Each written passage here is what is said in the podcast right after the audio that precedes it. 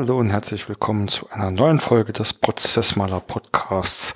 Mein Name ist Bernd Hoffing und in der heutigen Folge der Prozessmanagement Grundlagen geht es um das Thema Prozessgestaltung. Ja, Prozessgestaltung. Allein der Begriff erzeugt schon unterschiedliche Vorstellungen und ähm, damit auch unterschiedliche Intentionen. Wie meine ich das? Wenn man Prozessgestaltung hört, also etwas zu gestalten, dann denken die meisten daran, dass es um etwas Neues geht, also einen neuen Prozess zu gestalten. Ähm, spricht man dann sehr oft auch von Sollprozessen oder Zielprozessen. Ich hingegen sage, Prozessgestaltung betrifft auch alle Fälle, in denen man überhaupt mal beginnt, sich mit seinen eigenen Prozessen zu beschäftigen. Also zum Beispiel auch die Ist-Prozesse zu dokumentieren. Und jetzt haben wir hier schon zwei weitere Begrifflichkeiten, nämlich einmal Ist-Prozess und einmal Soll-Prozesse. Was verstehe ich darunter in Kürze? Ist-Prozesse sind, äh, wie es das Wort schon sagt, alle Abläufe und Tätigkeiten, die den Ist-Zustand in einem Unternehmen äh, beschreiben.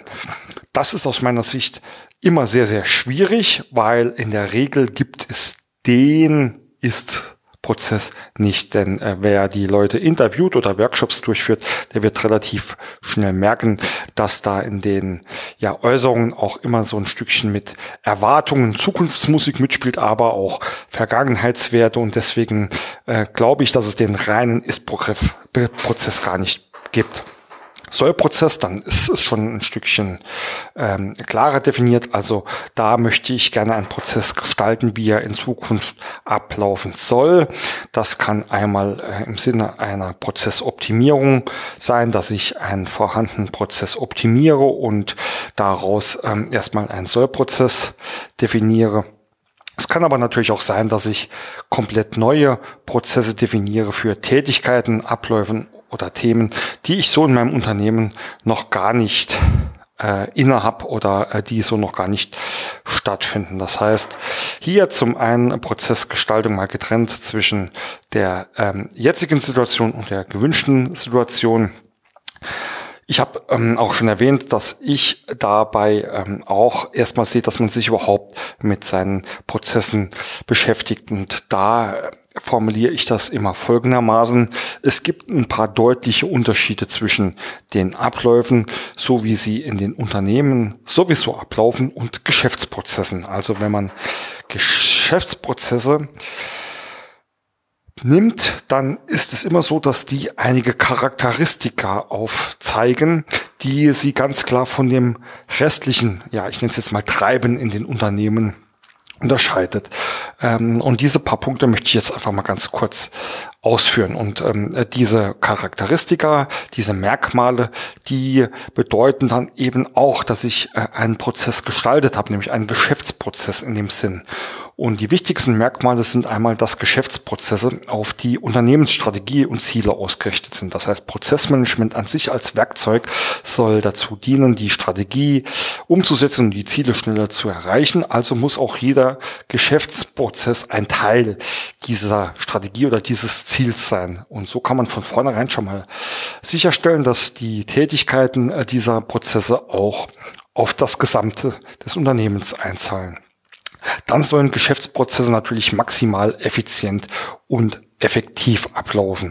Das bedeutet, wenn ich Prozesse gestalte, muss ich darauf achten, dass keine Schwachstellen, keine Kostenfresser enthalten sind, dass auch die Leute einzeln und aber auch im Team richtig zusammenarbeiten können, dass die Prozesse, was die Faktoren Zeit, Qualität, Kosten etc. betrifft, ähm, optimal arbeiten. Das heißt, hier muss ich in der Prozessgestaltung dafür sorgen, dass ich wirklich das Beste herausholen kann. Wichtig ist auch, dass die Geschäftsprozesse standardisiert und harmonisiert sind. Also ich möchte äh, zwei Dinge haben. Einmal möchte ich, dass das Gleiche von allen auch gleich erfüllt wird. Also wenn ich äh, sage, es hat einen Beschaffungsprozess, das soll dieser Beschaffungsprozess für alle Bereiche des Unternehmens gelten.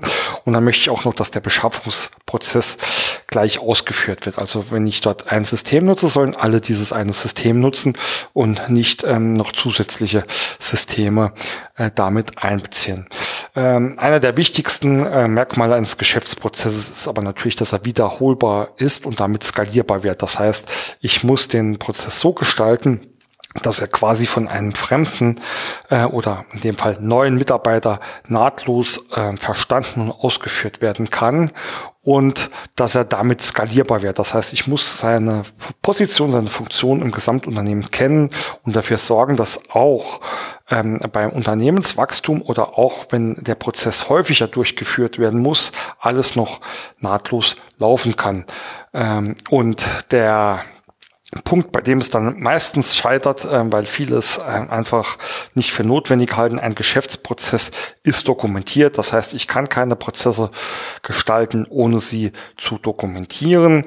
Und im Rahmen der Dokumentation habe ich auch hervorragende Möglichkeiten, das letzte Merkmal zu erfüllen, und zwar, dass der Prozess kontrolliert und steuerbar ist. Das heißt, ich ähm, muss es schaffen, ähm, Prozesse oder wichtige Prozessziele messen zu können und darauf basierend äh, Maßnahmen für Prozessverbesserungen etc. festlegen zu können und damit ähm, habe ich als Führungskraft, als Geschäftsführer oder als Unternehmer äh, jede Menge Steuerungsmöglichkeiten.